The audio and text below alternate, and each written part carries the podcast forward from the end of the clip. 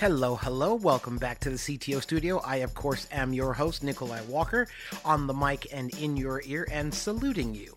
Uh, we are back again today, and we are doing another interview with Aaron Longwell, who is the Director of Engineering, Justice Sector Support Program, Afghanistan. So he is building the app that hosts all of the Afghanistan legal system, and we are going to do the deep, deep dive today and get into the nuts and bolts, or meat and potatoes if you're vegetarian, uh, for how this exactly is being built. So I'm going to hand it off to Etienne and let's get started. Yeah, so so you move into a new role where someone says to you, "We're going to a country to help build the legal back end to the whole country," and you're like, "Okay, this sounds awesome. Let's do this." Yeah, it's. I mean, it it was. I don't know. You get what you ask for, kind of thing. I had uh, when I was planning to leave Culture Foundry, I was sort of like had some career aspirations. I had always been kind of a freelancer or worked on small teams. I'd worked with a lot of big corporations, but had never worked in one. And so I was like, I feel like I have a weakness in terms of uh, indirect. The way I would I was wording it for a long time was indirect influence. Like when I'm not just like in charge of my five developers on my team, getting like other parts of the organization to move the way I think they need to move through influence and persuasion. I was like, I'm not good at that. I have never done it. And the only way to, I thought, to do that was to go join a bigger company. And so that was my intention.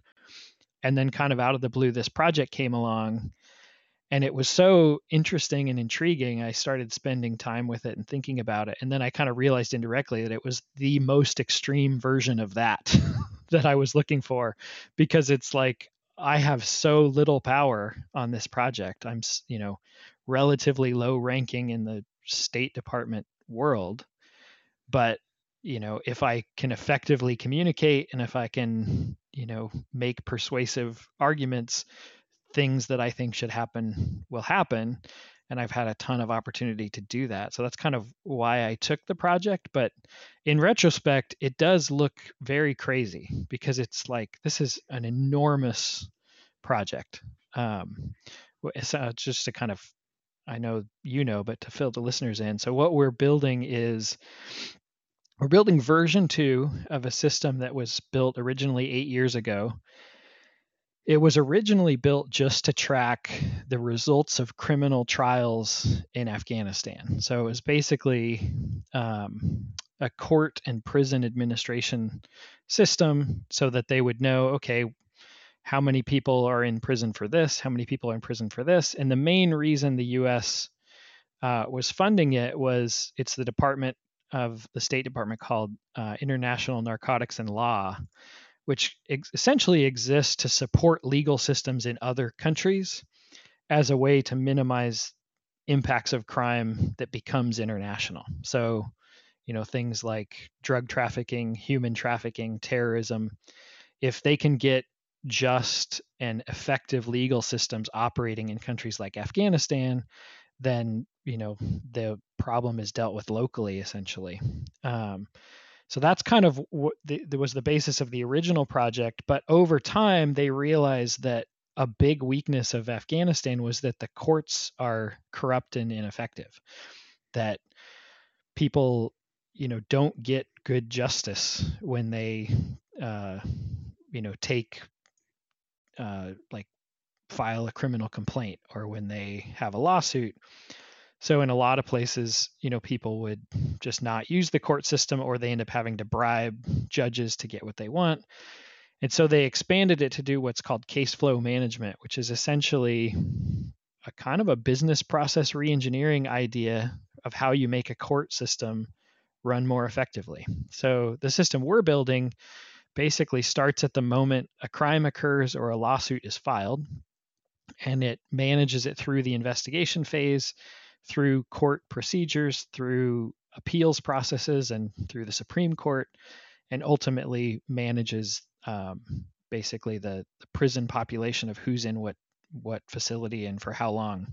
Um, so uh, yeah, there's an enormous number of moving parts. There's dozens of different ministries of the government that we work with that all have to work together on this same piece of software. So there's governance boards that the project we're on has set up to get the different ministries to work together. Um, I've since become aware that this is one of the only systems in the world that works this way. Like the US would have a completely different procedure for the police, another procedure for the local um, prosecution and probably multiple for them. And the court would have its own system, and then the prisons would have their own system. So there's huge advantages from a software perspective to do it this way, but there's huge political challenges to get all these ministries working together. You know, it's like it's a requirements gathering nightmare uh, when you try to figure out how to make all these things operate the same. So when I came in, one of the very first things I did was try to take a strategy of building kind of a a decoupled monolith. So we essentially are treating each ministry as its own module in the software and very tightly controlling how they exchange data with the other modules. So we can almost behave, we can almost treat them as independent units, even though they do ultimately have to agree on certain things with how the software works. So that's the gist of what I've been up to. I think I well, the last time we talked was two years ago, and I was uh, uh, what's called an STTA, short-term technical advisor at that time.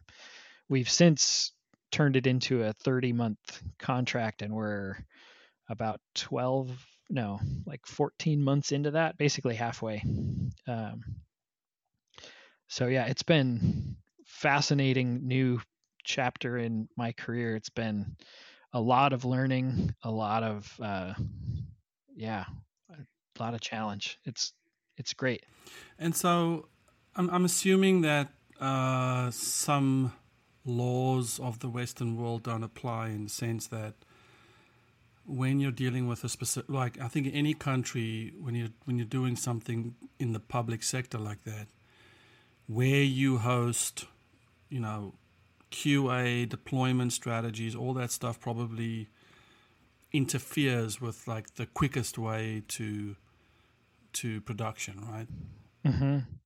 Yeah, I mean, we have um, so yeah. There's all kinds of challenges with regards to uh, like regulations within the country. So I'm not sure whether all country. I know under Obama's term, we got an office of the CTO for a while.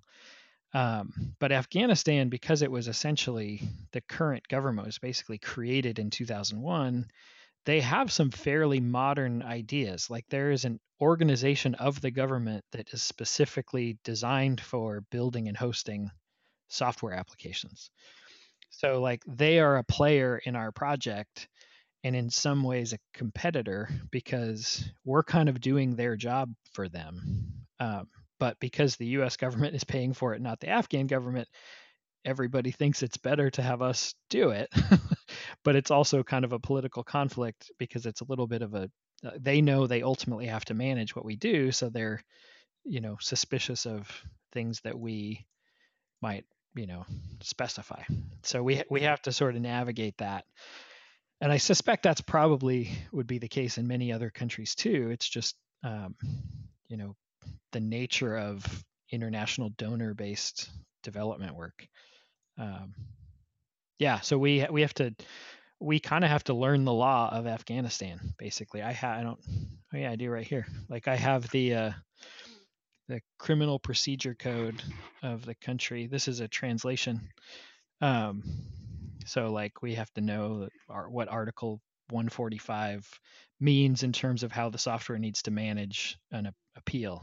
Um, uh, which is kind of fun for me a little bit. This is part of the reason I took this project. Is for a while in college, I considered going to law school and getting into copyright law. I thought that would be a interesting field uh, when I was in school, and I think it would have. But I had left school and got into so much software development, had so much fun doing it, I kind of forgot to ever go to law school. So.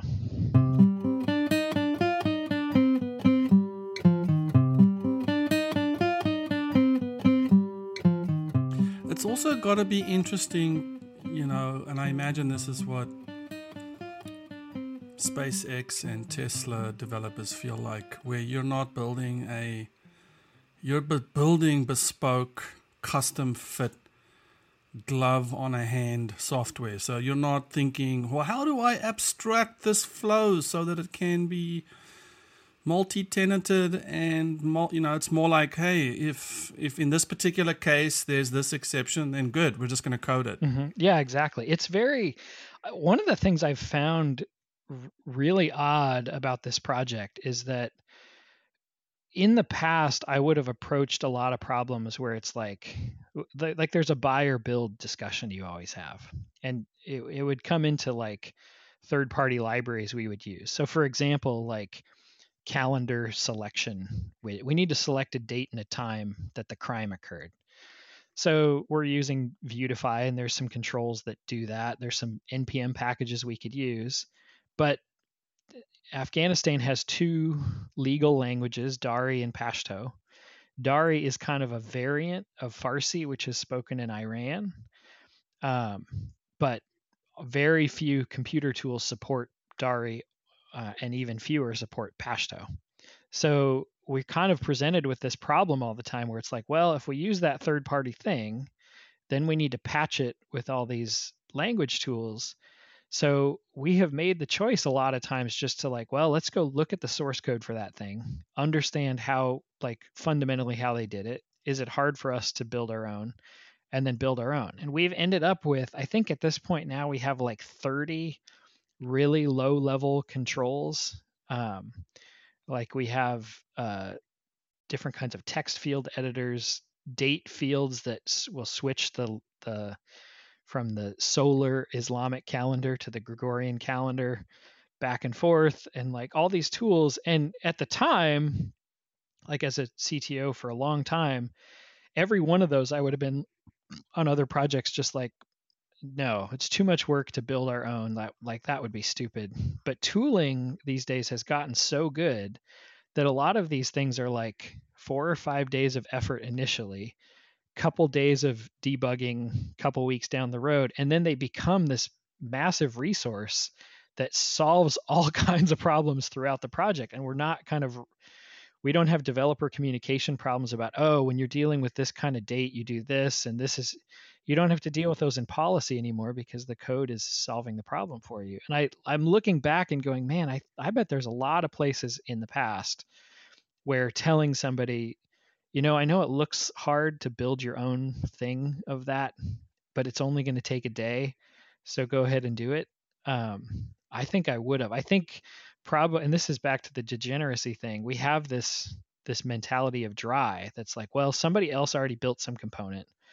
So don't you know don't repeat that work right so reuse whatever you can reuse the problem is you've just built you've increased complexity because now you have a dependency on some third party control that in turn might have other dependencies and you don't really know what that looks like. And if you're talking about a day of work to build it the first time you're probably talking about a day of work to rebuild it if you did it wrong. And so you have this known quantifiable impact of how hard that's going to be. And I think just looking back, I was always in so much of a hurry to say, oh, well, this one takes five minutes, this one takes eight hours. It's let's definitely go with the five minutes choice and not really thinking through the second order impacts of, well, how's that going to affect how easy it is for us to upgrade to the next project? And that that's kind of a side effect on this project. We've known from the beginning that we have to hand this off to this agency I was talking about. And so we've wanted to like really tightly control, like we don't want a mess at the end. We want to know, okay, we're using this dependency and this is why. When it needs to be upgraded, this is how you do it. So every time we do, so Vue, we're using Vue.js on the project, and Vue 3 was just released. So we know we're going to upgrade, and but we know we're not going to upgrade until we have the time to really closely document. Okay, we ran into this problem. This is how we addressed it. This is the steps we took to upgrade, so that when Vue 4 comes out, that that documentation is there and ready to say, okay, this is what this is where you're likely to run into problems, and this is what uh, we did to solve them. So it's that approach has made us really, really av- avoid dependencies because we know we have to document them and mm, because because and and and this is what I I always scratch my head with this, but when I talk to founders, especially founders who want to pause development, I always tell them, well, it's the thing, your code is going to age. And it's not because it gets crusty on the disk drive because no one's loading it. It's because all the thousands of dependencies that we used to build this, that's not standing still. So they are the, the, the dependency monster is the thing that is stays very much alive.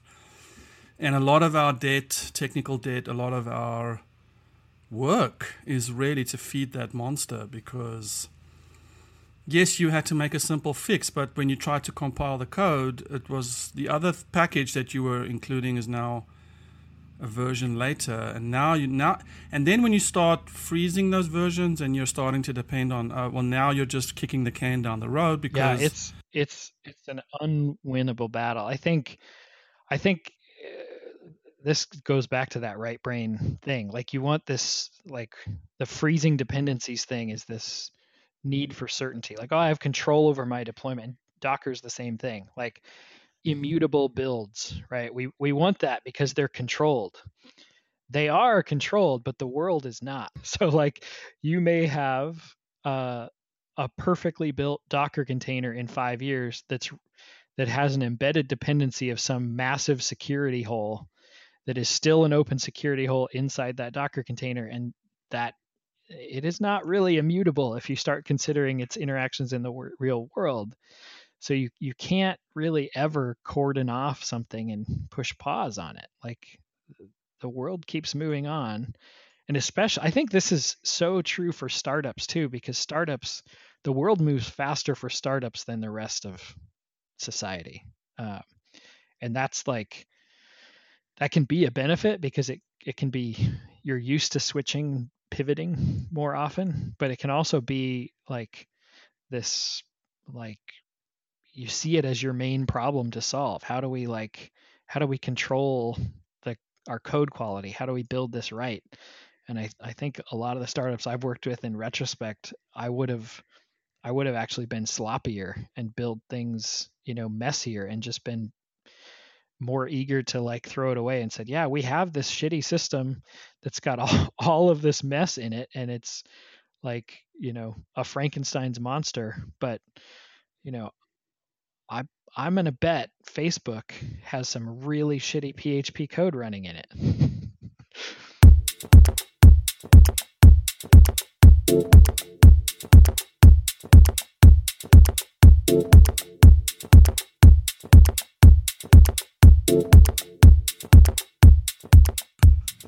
I was about to tell I was about to say you just characterize thousands of startups who are built on PHP and then have the first Ruby on Rails conversation.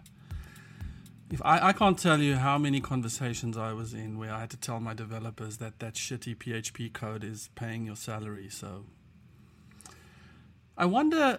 So in in in considering that fast pace of startups, considering the five minutes versus five days approach, do you think that the the artificial urgency, the artificially urgent system that is on top of what nature really wants to be, is our economics, our economics system, where it's got to be done cheaper. You can't spend the extra ten bucks. You know, is is it because we have the scarcity mentality? You could invest the five grand to do it a certain way, but you'd rather spend 50 bucks because $4,950 can go towards an extra Google ad spend. I, I mean, I think the the short answer to that is is context. Back to the left brain, right brain thing, right? The the right brain is always aware of the context. So I think the thing that we miss in startups when you focus on the speed of things. You miss the context of like what actually matters and why. And being more into i think i talked about this on our podcast before that book adapt which he talks about the palchinsky principles which is um, the the third one has to do with making sure you're aware of the the experiments you're making. Basically being in harmony with the world. So when when i'm talking about the 5 minutes versus the 5 days there are some situations where like oh what we're talking about is some one-off corner of the system that like oh this customer this salesman one one salesperson thinks this is a good idea and we want to run an experiment on this particular approach and we want to experiment uh, with the code in some way and this third party component we can plug it in in five minutes and it will uh, let us do that but it will create mess. Um, you can kind of take that context and say okay that might be a place where a really terribly built experiment that we hardly even test is pri- it might be fine. But if what you're talking about is like the literal, you know, it's page one of your investor deck and it's the technology that your whole system is built on, like build it yourself. Like that's you know that's going to be a long-term component and you you know how it's going to work and you want to own it and make sure it works well. So I think I don't think you can answer that, you know, with a, a rule. I think you have to take the context into account and say, okay, this is an important tool. I th- think bring it back to the example in Afghanistan, like this system is used by the U.S. government in the context of peace negotiations and all kinds of other, you know, English speaking, uh, like other English speaking international donors are going to use the system. So it needs to work well in English, but it's fundamentally going to be used 90% of the time in Dari and Pashto. So having really good tools to translate English, Dari, and Pashto and make that process seamless is worth the investment. And so we have invested a lot of time in custom components and avoided third-party tools. Like I think we even started to implement our own solar calendar conversion function for a while because the whatever we were using was problematic and so like those time those are worth that effort um, but things that we might do for a demo we might build really sloppily and you know just build quickly to get out the door. Yeah i love i, I love that emphasis on context uh, as one is marrying degeneracy with unnatural optimization and straight lines. Because I think that in our roles as CTO, we need to put ourselves in a position where context is presented, context is understood, context is promoted, and and as someone then who understands the technology components, the business direction, the long-term value, to then be able to say, well, given that, this is a five minute task and should be one, and we should go find the package, and we, sh- we shouldn't be building this. Versus the five day task, which is this is so critically important to us that I know you think that it shouldn't cost us $50,000 to build this, but now it's my job to say, well, this is why the 50 grand is, is, is an essential spend on this task. Yeah, I think I I got asked in an interview, uh, actually inter- the interview that I almost accepted before starting this project. The, person asked me, "What's your management philosophy?" And it's one of that's one of those questions that like you should have an answer for. Like that's a lot of people ask that and there are like known management philosophies and i was like completely un, unprepared for the question had not i'd never thought about that before what's my management philosophy but what came out of my mouth was empathy and and uh, context. And I explained, I was like, I think I have two jobs as a manager of a team.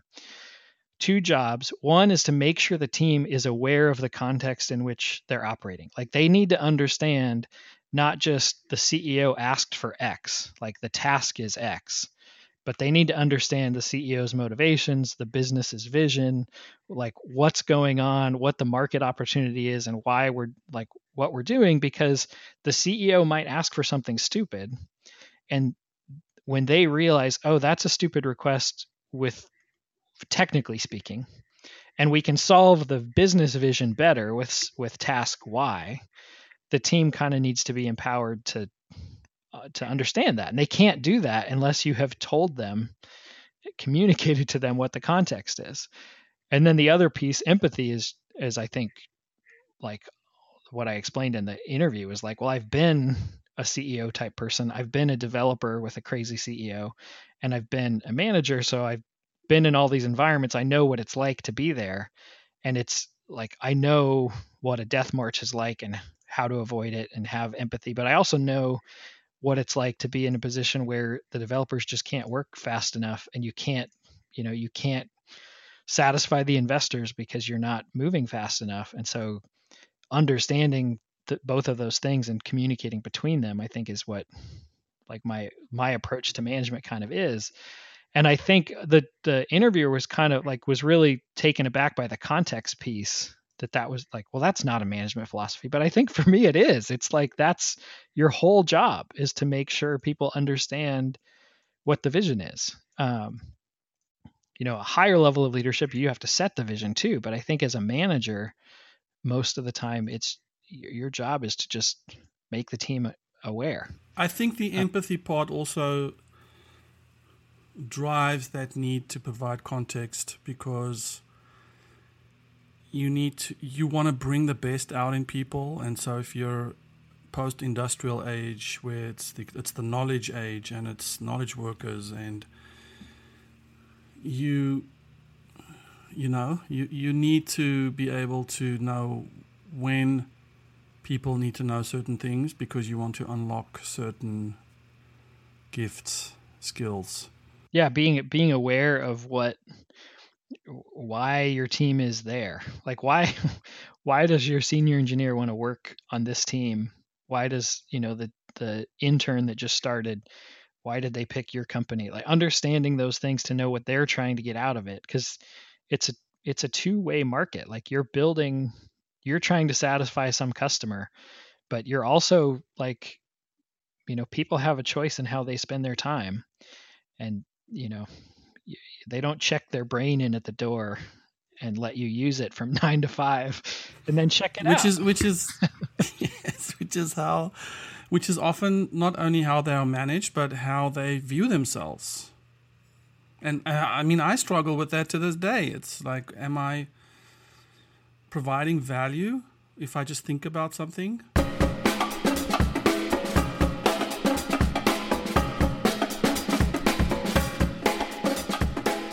Thanks again for joining us here in the CTO studio. Thank you to our guest, Aaron Longwell. If you would please go check out Mr. Longwell's LinkedIn. Also, do go check out 7CTOs.com and subscribe to this podcast here available in iTunes. As always, we will see you again next time.